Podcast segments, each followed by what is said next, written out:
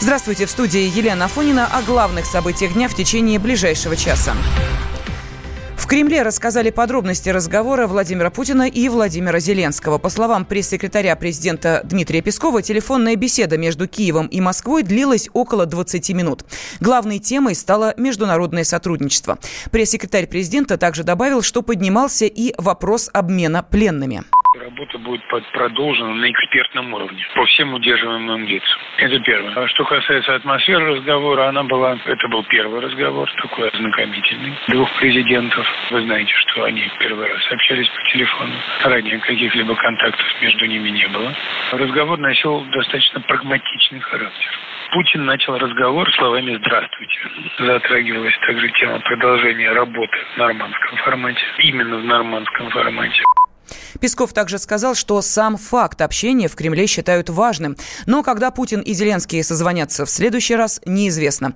Подобные переговоры согласовываются оперативно, была бы инициатива, добавил пресс-секретарь.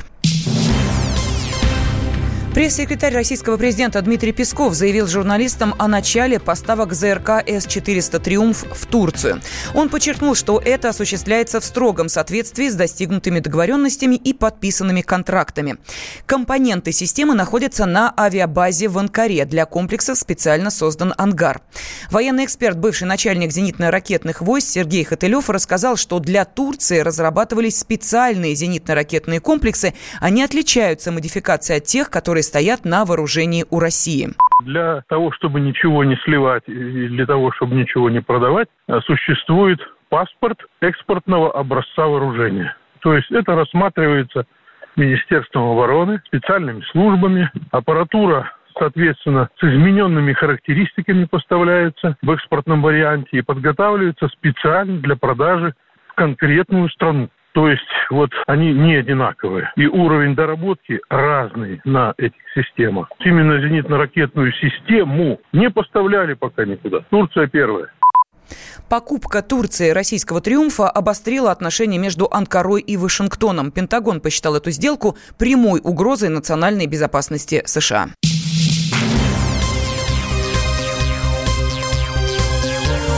Темы дня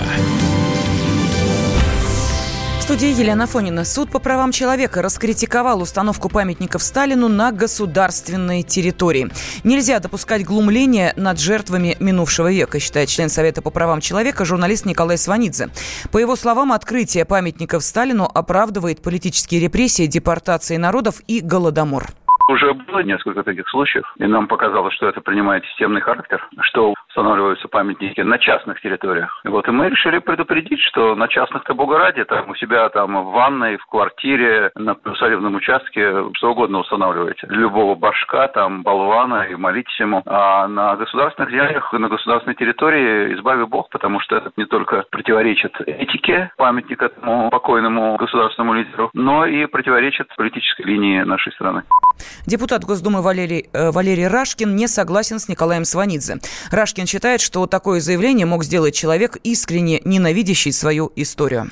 Маразм крепчает, все ненавистники истории стараются извратить память нашу, хотят пригнуться перед Западом, который сегодня уничтожает нас как великую нацию. Есть законодательство, оно определено, как устанавливать памятники, кому, какие референдумы, опросы проводить. Есть комиссии соответствующим, право на государственном уровне, региональном уровне, муниципальном уровне. Все определено. Подходит это все законно. Желает граждане, провели референдум, вопрос. Ставить хоть на государственных землях, хоть на муниципальных, хоть на частных землях, на здоровье. Во всем мире стоят памятники. Страны даже Австрии. Там целые улицы названы именем Сталина. И бункер Сталина хранят. За последнее время у нас даже постсоветское время по всей стране проходит инициатива устанавливать эти памятники. Люди хотят и желают этого.